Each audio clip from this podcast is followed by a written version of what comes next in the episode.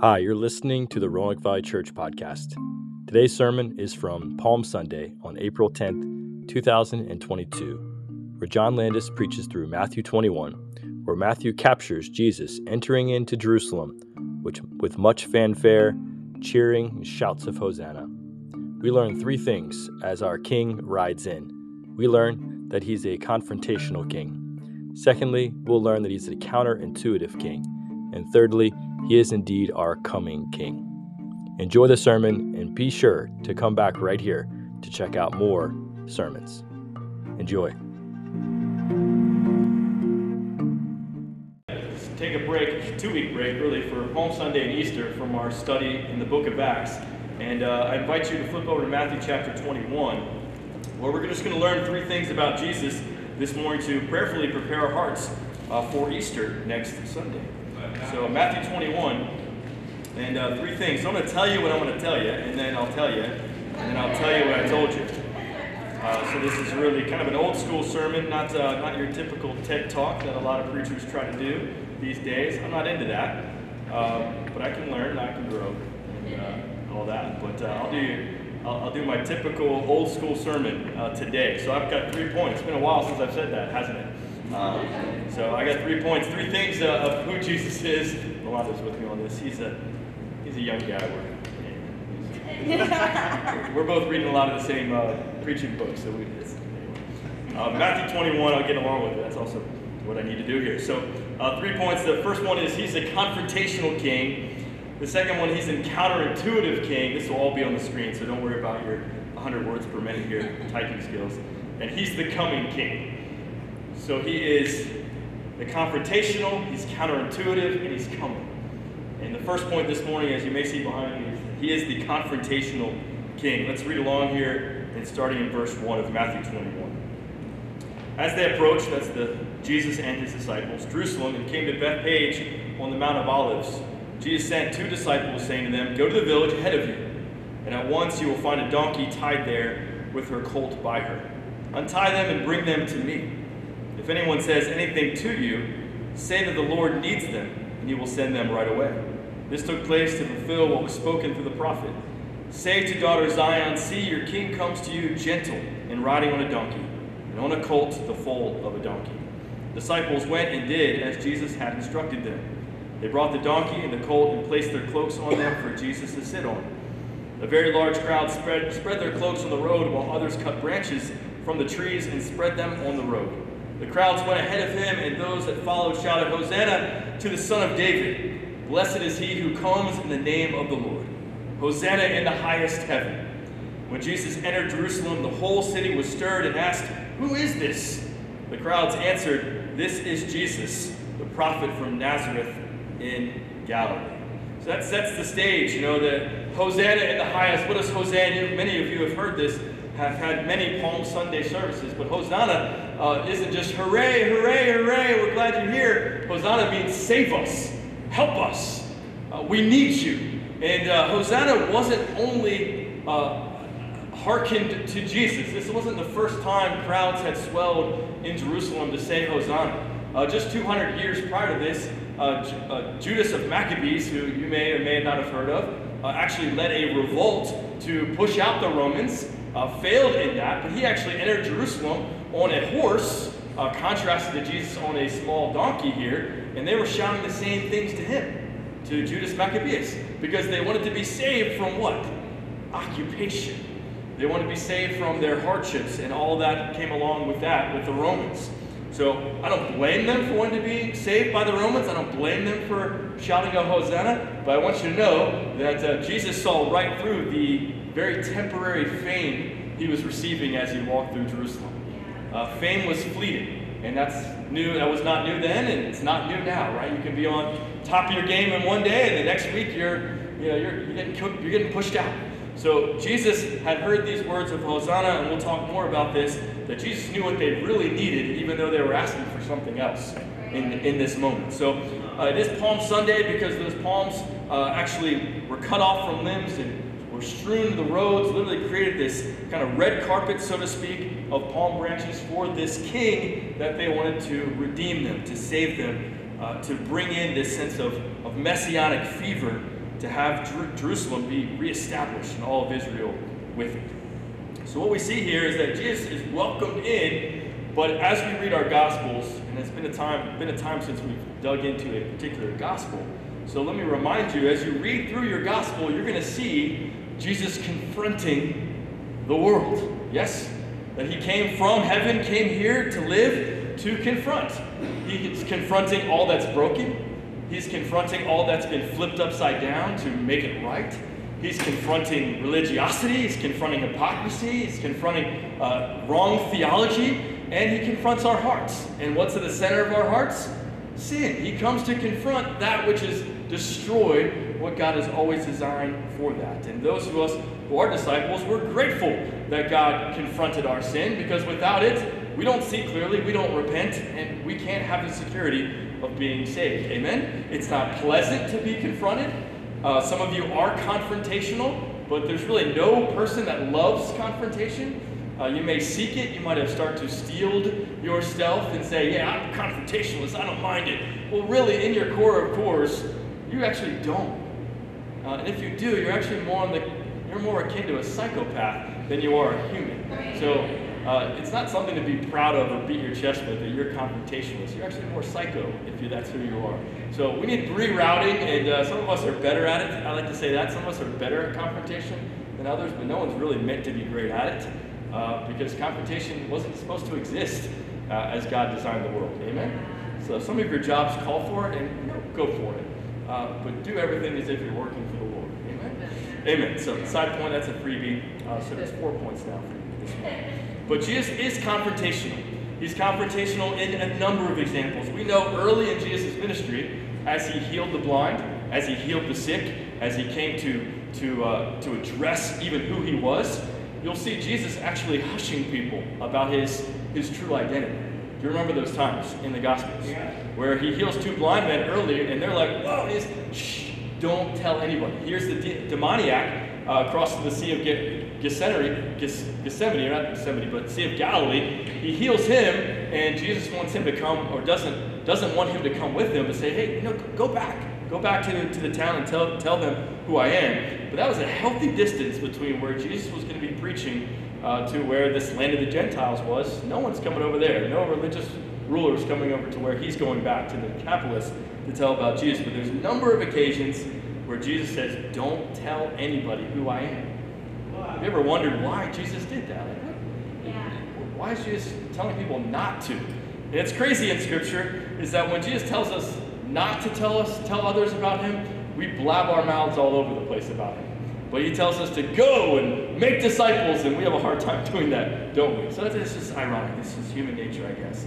But uh, over and over again, He says, shh, shh, shh, and He knows that if the excitement of who He is continues to stir up early in His ministry, people are going to make claims about him that are not always true, and that's going to stir up the religious rulers to try to tamp down that excitement, that messianic truth, and actually end his ministry much earlier than when he will decide to allow his ministry to end. So here in this text, he actually, uh, or actually prior to this in chapter 20, Jesus again heals two men, and they're actually claiming loudly, boastfully, in the middle of this procession, Son of David, have mercy on us. Remember that story? And Jesus at that point doesn't say, shh, pipe down, guys. He actually goes right up to them in front of everyone and says, What do you want me to do for you? They say, We want to see. And he does it in the wide open. And it's this I'm going to where I was called to go. There's no hiding here. I know what precedes, Lord. I know what co- is coming. And I'm ready to walk right into it. But he confronts, he confronts these two men, and he confronts everyone else as they see him heal these two men. And he goes on and on, even in this text, I didn't read it, verse 12 through 17. As soon as Jesus goes through this crowd of, of, of celebration, he goes right to the temple and he flips tables. And some gospel authors say that there were two occasions uh, where Jesus flipped tables. Earlier in John's gospel, you'll see that he does it pretty early. And then here, this is towards the latter stages, the last week or so of Jesus' life. But Jesus goes right in the temple here and flips houses. He tells people, shh, don't tell anybody who I am. Then he goes into the temple and says, you know what? I'm going to rearrange the furniture. Now, the truth is, whose house must it be for you to feel confident to go in and rearrange the furniture? You better not go into my house and start rearranging the furniture, even if you think, even if I think it needs it. You don't touch it, you don't move it. That's, I'll do that. If you go into somebody else's house, shoot, you don't even touch another man's radio when you're in the car, right? So don't try to go into someone's house and rearrange the furniture, but Jesus does. You know why? Because that's his house. And he's making that claim. This is my house. I'm going to change anything I want. You've made it into a den of robbers, a, a, a den of thieves. I'm flipping tables to set this right. Jesus does that. What Jesus is doing throughout his ministry, and especially at this point, is he's forcing an issue. He's confronting each and every one of us. You can't read a gospel truly with, with, with a, a lens of the lordship and not answer this question Crown me or kill me? That's it.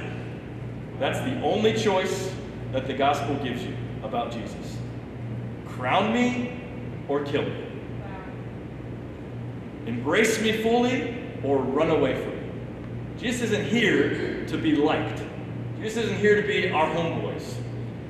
He's not here to be this, you know what, I like this guy and what he gives me. I like that he rounds me out a little bit. I like that he has some sort of message about peace and wholesomeness. I like all of that. I like his morality. That's not what Jesus came here for. He came to confront the world, to set it right, and then to ask us the question do you want all of me or none of me? Because he's not offering any less than all of all of it to you and I. And that's confront that's a confrontational statement. And he's super confrontational. He's confrontational here at, at, at Palm Sunday. Here I am, Hosanna, son of David. He doesn't say, No, you're wrong. He says, That's right. That's exactly who I am. I am the Messiah. I am here to set right. I do come from the house of David. To say son of David was to say Lord. It's, it's a messianic truth. It's not just another, you know, nice saying that's uh, Jewish in nature. It is to say you are of the messianic line. You are it. You are the one we've been waiting for. So they're making all these statements, although they don't know what they're really asking for at this point. But he's confrontational, and he hears all that, he embraces all of that, and he goes right into the temple, and he makes arrangements that only God can do in the temple. We know Jesus as this incredibly humble and meek man. Another reason why he's confrontational. What I mean by that is Jesus is tender. He's so sweet. He's so gentle. He's gentle with women and children, which is by far just mind blowing uh, for this time and age, for sure. He's gentle with prostitutes. He's gentle with other people from different races and nations. But then he also says these really, really, really immodest things. He says things like, Before Abraham, I am. Like, whoa, uh, that's that's kind of high on the hog type stuff. You just said what? I'm God. Yeah. You know, if he's not God, that's really immodest. You know, that's really like, whoa, easy, easy boy. And sure, they, they try to kill him for all of that. He says a number of things like, I saw Satan fall from heaven, meaning I was there when it happened. These are, these are tremendous statements that if you heard your coworker whisper something even remotely close to that, you'd be like, HR, we gotta help this guy. We gotta help this girl. She's lost it. And Jesus is saying these things, and they'll stare you right in the eyes and say, Did I stutter? That's exactly what I said. And you got to come to grips with that. I'm not taking anything away from that. I'll actually enlighten you further as to what that meant. You know, these are confrontational uh, statements. But he has this just incredible balance that we've never ever seen before and we'll never see again of this humility but immodesty. You know, normally, if someone's humble, they're also pretty modest, right? If someone's humble and you say, hey man, you try to build them up, and it's not false humility at this point, it's kind of like, ah, almost a little bit of self doubt in there, yes? Yeah. But then you also meet people that are not humble, and they're usually not modest. Right? People that are not humble are usually the ones saying some pretty strong things to people and aren't necessarily super sweet and tender with people of other nations and beliefs and ideas, right? That's usually how it goes. But Jesus is this perfect mix of gentle, humble, but yet has some strong statements to prove to us he really is this confrontational king. He is asking us this morning, crown me or kill me. As we prepare for Easter, crown me or kill me. Jesus is saying to us, you can give me anything or give me everything, and you can make me Lord, or you can run away from me and try to kill me. In both cases, you're listening to what I'm saying, but you've got to make a choice. I will not let us, as Jesus says, He won't let us linger in the middle. I love that Jesus doesn't care about being liked. That's confrontational. In today's society, isn't being liked everything? To kind of walk around and do things, say things, stand firm, and not be liked is kind of like, whoa, man, like, what? Why are you rocking the boat here? Like, there's enough chaos in the world. Why are you, why do you got to stand there? Why do you got to try to die on that hill? Why are you trying to be moral in that regard? Like, man, can't we just set up our environment, our workplace, our family, where everything's just kumbaya. Everyone's got a guitar, everyone's singing, everyone's roasting marshmallows proverbially. Like that's it. That's what that's what our society wants. Is for nothing to challenge anyone. That we can walk through work, we can walk through our day, we can walk through our friendships, and I never have to think differently than I do right now. And if I do want to think differently, it's because I chose to. Not you said something, you did something, this person did something, looked at me this way to make me think about what I think. Yeah. Isn't that it? So, what's the most likable thing in our today's society? It's just be accepting. Like, whatever you think, man, good on you. That's very likable. That's a tremendously likable characteristic. Does that make sense? Yeah. And I fall victim to that. So do you. It's like, man, can't we just all get along? Doesn't that mean hey, can we just not challenge and think differently in this moment? Can we just let it go, right? Now, I'm not saying you need to be a hammer looking for nails, but Jesus sure came in with a purpose, and he wasn't going to be moved from it. And I think if we know who he is, if he's truly going to be our king, oh, hello. All right, thank you. Thanks, Caleb. Appreciate it. Great job, Caleb. Anything. Just going to back up a little bit until we get that fixed. I don't like my voice that much. Thanks, guys. Sorry to call you out. Make it really That's why they got the See if I can find my place here. I'll just start here. Uh, again, Palm Sunday sends us face to face with the confrontational king. He wants us to make this choice. And I love that Jesus doesn't want to just be liked. He doesn't want to be simply approved of. He doesn't care about his approval rating. He wants us to know who He is, for us to worship and obey Him. Or He wants you to deny Him and flee Him. Now, He doesn't want that. But it's better than, even as Revelation tells us, it's better for you to be hot or cold. Don't be lukewarm. Don't somehow try to swim in the middle. It's like you're better off making a choice than somehow trying to find some, yeah, I like him, but I don't like this. So today on Palm Sunday, this confrontational king once again stares us all in the eyes this morning. You have to go here. You have to go here. It's uncomfortable. But you have to go here. Jesus comes before Easter and he stares at each and every one of us and says, Are you ready to make me the center of your life? You know, whatever the year's been, whatever the years have been, every year we get an opportunity to stare Jesus in the face Remember what he's done for us. Remember how he walks to this moment for you and I, and he stares at us and says, Are you ready? Are you ready for this? Are you ready to make me all of your life? Not just part of your life. Are you ready to make me have all the authority in your life? Not just some of your life. Everything runs through my lens versus yours. The way you live your life, the way you make sense of the quiet moments in your mind, the way you make sense of how you think, the way you make sense of people, the way you make sense of your career, your future, your worries, your anxieties, your finances, your money, your children's future, everything has got to funnel through this confrontational king. It begs the question for all of us to ask and answer, even as we prepare for Easter. Are there areas of our lives where over the last two years, let's just let's just let's just own it. Over the last two years, it's been different. I know we're not the same church as we used to be. some of some of things we're better, and some of things we're not so good at anymore. And it takes every one of us to make a decision to let God be God of all again. Because I was able to kind of swim through the last two years with God not having to be all of everything.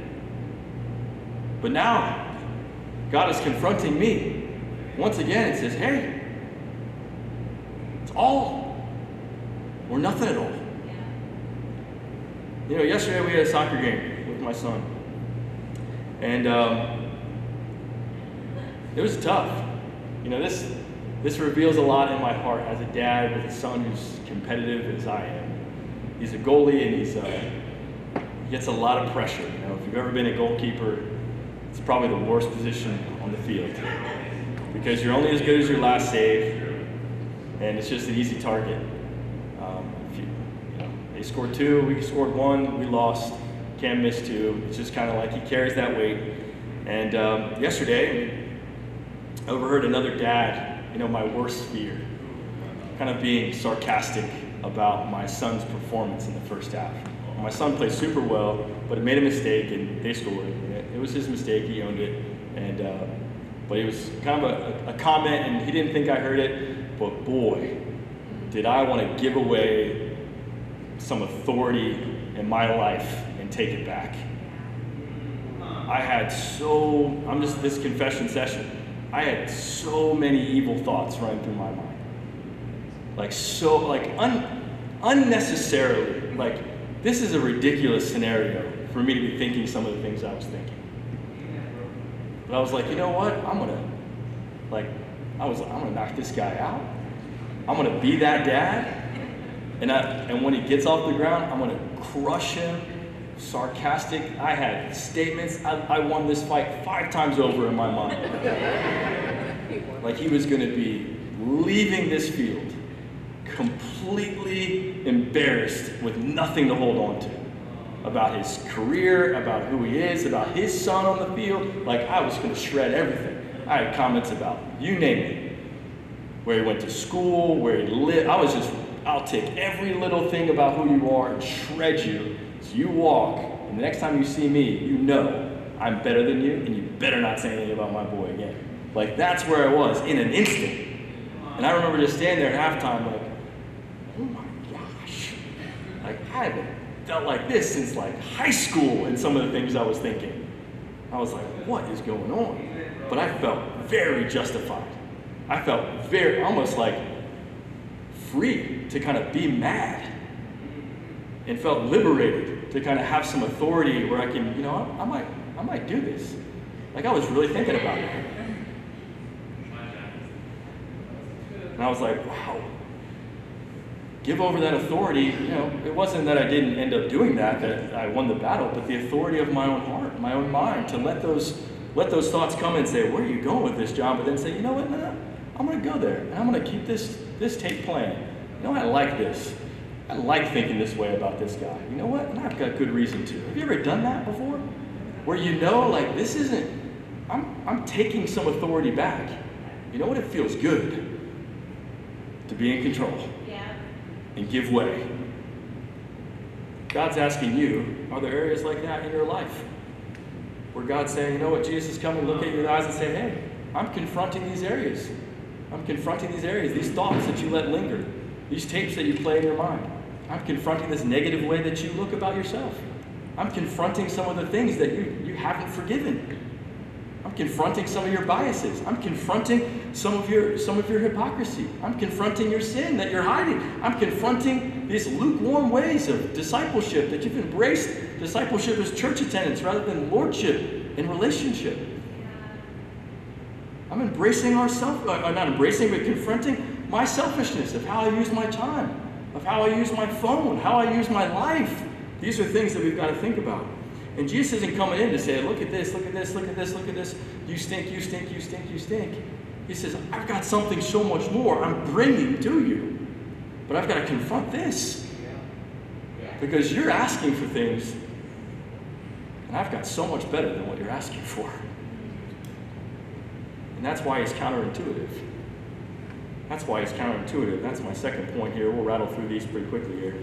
Spent more time on the first one, but he's counterintuitive. And where do we get that? He, he rides in on a horse, or excuse me, he rides in on a, on a donkey. And everyone else prior to this, Judas of Maccabeus and every other messianic figure, rides in on a horse, on a steed, riding on this incredible ceremony of, I'm here to save. Jesus is very deliberate about riding in on a little animal. It's very clear that he's making a, a, a very, very clear statement about fulfilling Scripture in Zechariah that we read here. But he's also making a very clear uh, and somewhat, you know, sense it's almost comical that, you know what? You think you want this, and I've got something else for you. You asked for this, but you know what? I've got something else for you, and it's going to be way better than you could have ever imagined. You know, Jesus comes in, and we know as we celebrate communion every Sunday that Jesus brings salvation through tremendous weakness. That's counterintuitive. Everything the Jews want, everything we want, we want strong leaders, we want convinced people in our lives, we want strength upon strength upon strength. I was having coffee and iced tea. I was having coffee, this brother was having iced tea, sweet tea, yesterday. And both of us were just talking about how both of us don't have a very good relationship with weakness. Mm-hmm. I don't know many of you that do. Anybody have a great relationship with weakness? Like, yes, I love it when weaknesses show up. Please show me my weaknesses. I love that moment. It's fantastic. I don't, anybody?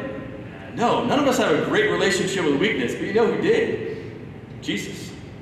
Jesus had a very good and healthy relationship with weakness.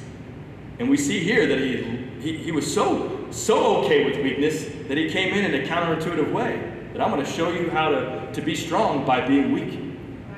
I'm going to bring about the greatest strength this world has ever seen by going through what looks like a tremendous beating and weakness.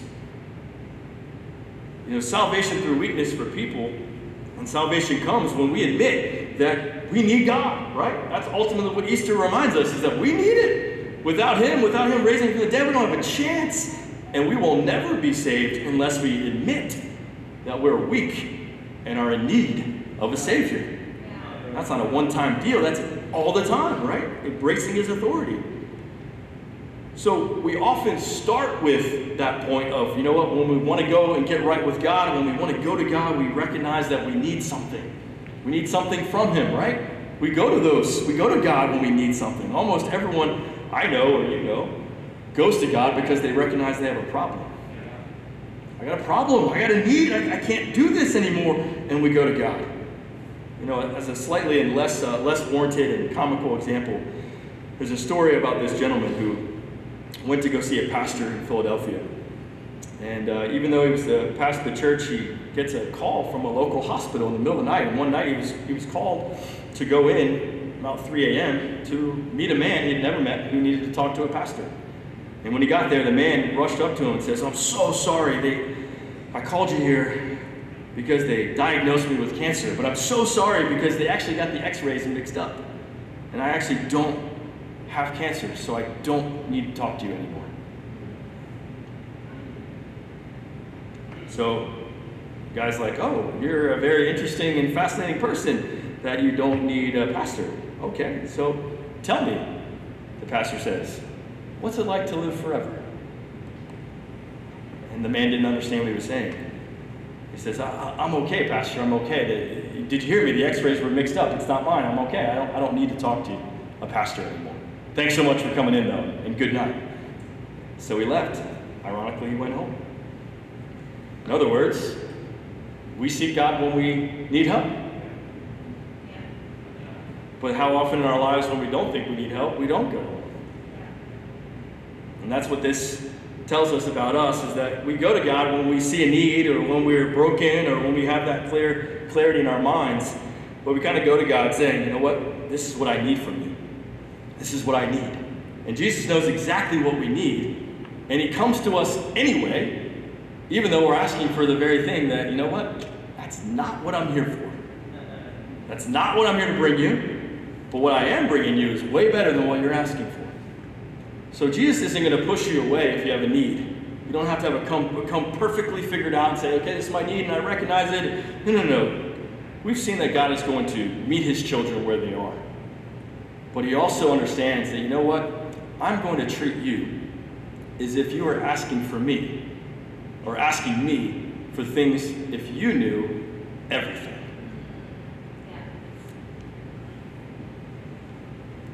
To put in a nutshell, God always gives you what you would have asked for if you knew everything He knew. That's who our God is. Our God gives us everything we would need. Anything we would ask for if we knew everything He knows, which means He knows what we don't know. And how many times in our lives, if you can reflect, and I encourage you to, where you've asked for something or you've wanted something, and then hindsight's 2020, you're like, oh my goodness. Not just thank God he didn't answer that prayer, but oh my goodness, he answered that prayer and it wasn't the way I thought it would. And you know what? It's better than what I was asking for. It's better, the relationships, or you name it, even the way we became disciples. It was a more tremendous story than we could have planned ourselves. But God recognizes as this counterintuitive God that, and counterintuitive King, that what we need was something that was going to reconcile us to Him. These people who were singing and shouting were saying, We need someone to, to kick out the Romans. God says, No, no, no, no. You don't need someone to kick out the Romans. You need someone to get you right with me. You need someone to break down the barriers, the, the, to break the chains, not of the Romans, but the break chains of your sin. We have a lifelong mismatch between what we want from God and what God is providing. We all struggle with that. What we think we need and what God says we need. But again, to remind us, we need liberation, and He's going to give us what we need. But in our minds, and these guys for sure are just like us, we can go to God and say, Yes, save us, save us, save us. But if it doesn't happen the way we want it to, we say, ah, come on. I guess that wasn't it. Think about these people for a second. Save us, save us, save us. In three days, three days, Jesus is dead. You're it, you're it, you're it. Yes, yes, yes, yes. Oh, he's dead. I guess that, I guess that wasn't it. I mean, how many times have I approached God like, God, do this, do this, do this? Doesn't happen on my timetable. Something else happens, and come on, God, what's going on? Are you even there? Am I just talking to myself? And I start questioning his, his existence. Am I the only one? I doubt it. But is this counterintuitive? He's different than what we think he is. He's different than what we are asking him to be. And thank God he's different than what we're asking him to be. Because he is this coming king. And I'll speak more of this just for time's sake tomorrow or next tomorrow, uh, next Sunday for Easter. Is that he he is this coming king who's going to confound our expectations, but he's also going to exceed our expectations. He's going to give us more than we could ever ask for or imagine. And you know what? As spring springs, I want us to I want to encourage you guys to hopefully your allergies aren't too bad like mine, but uh, people, some people don't like spring. Like, oh my gosh, it's the worst time of the year for some of us. But these trees that are blossoming and these flowers that are coming out and making you sneeze uncontrollably. Psalm 96 says something about those trees that are causing you to sneeze. It says there in verse 12, the trees of the wood will sing for joy before the Lord, for he comes to rule the earth. Isaiah 55 speaks of our very mountains that surround us here in Roanoke. The mountains and hills will burst into song before you, and all the trees of the field will clap their hands. You say, oh, a nice metaphor. That's awesome. Maybe. But what this is saying is that God has come to put everything right. And nature recognizes that God has come. And it's just a shadow of what they're going to be. This gets me, this gets me going emotionally more than anything else in scripture sometimes, is looking at the trees and saying, they're so beautiful, but they're not even close to what they're going to be. These beautiful flowers everywhere in spring, I just love them. Well, I love planting stuff and see it come out of the ground, but that's even just, that's just diminutive in, in comparison to what they're actually designed to be. And that just goes crazy for me. So the little little colt here that's riding on Jesus, normally a small colt would be not happy when a new person sat on it. But Jesus rides that thing right in beautifully. Just this perfect relationship between animal and Savior. Why that's important? That's the same thing that Isaiah 11, 16 talks about, is that the wolf will live with the lamb, the leopard will lie down with the goat, and the calf and the lion of the yearling together, and the child will lead them in. There's this beautiful picture of Jesus, this coming king who's ready to set things right. And the same brother and I were talking yesterday, Jesus comes in wanting and knowing all the things that are broken in our world. He knew all the stuff that's broken these last two years, all the things that have been going on for far before that that have just been unearthed just a little bit. God knew all that already. And God knows exactly what you've gone through. And God isn't like, hey, hey, it's all good, I'm coming. He says, I know all that's broken, and I'm coming to set all that right. I see what's broken. I see how you've been hurt. I see how you've been sick. I see what poverty's doing. I see what oppression's doing. I see what old age is doing. I see this, I see this, I see this. Uh, but I'm coming, and all of it's going to change. That's our King. Right now, that's what we anticipate. That's what we look forward to. You hate those things, so does Jesus. And he's coming to do those things. And as we talked yesterday, this brother and I, he comes and he cares so much that he's, he's allowing himself to be affected by it. You can tell how much you care about someone by how much you allow them to affect you. You care about the homeless? Well, you don't just throw things at them. You actually go and mingle with them. And it affects you. It makes you sad. It breaks your heart.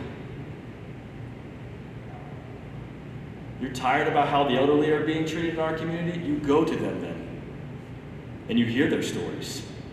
You hear how families leave them. You hear about this. You see the mistreatment in some cases, and it breaks you. It makes your life harder, doesn't it? Now that you have to carry around that emotional reality.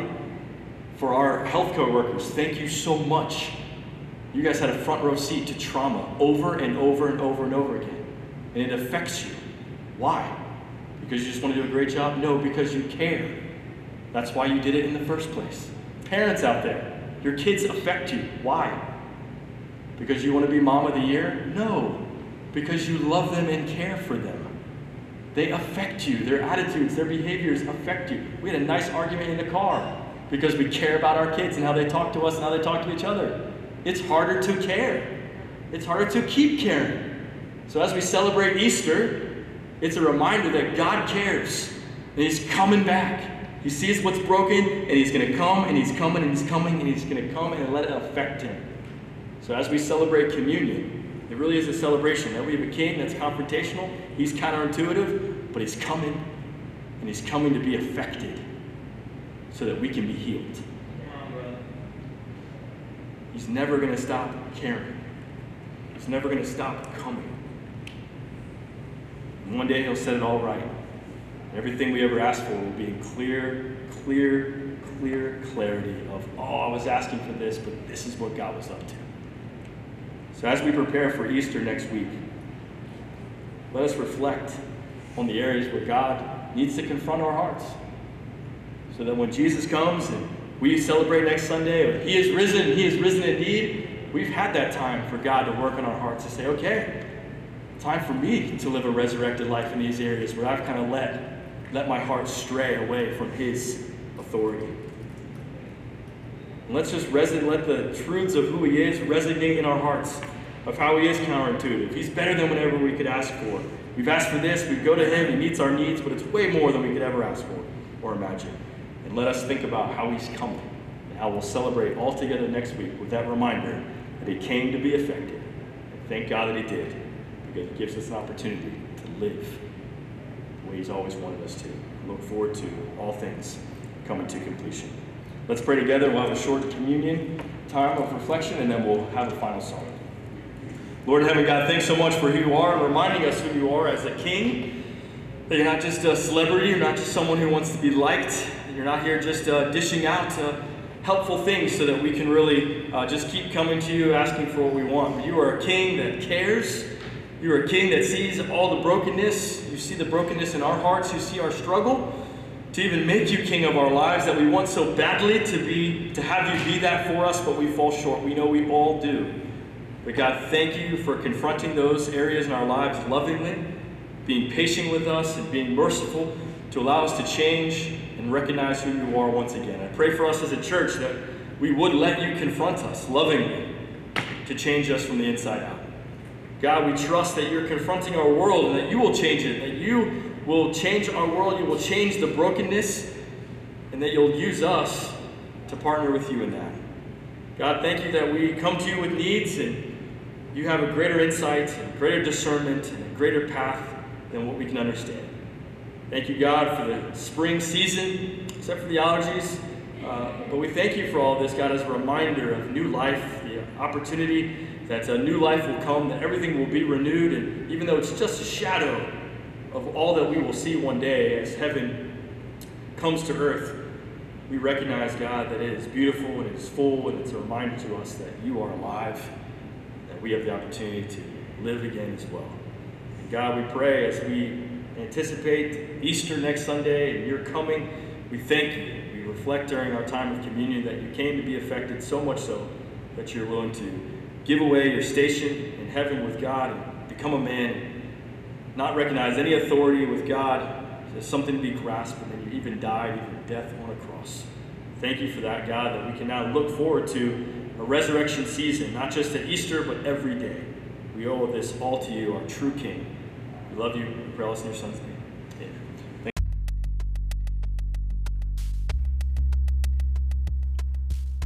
We hope you've enjoyed today's sermon. Be sure to check back every Sunday for new sermons listed right here. Subscribe to us on YouTube and like us on Facebook to stay in touch with all that God is doing in the Roanoke Valley Church. Thanks so much, and we'll see you next time.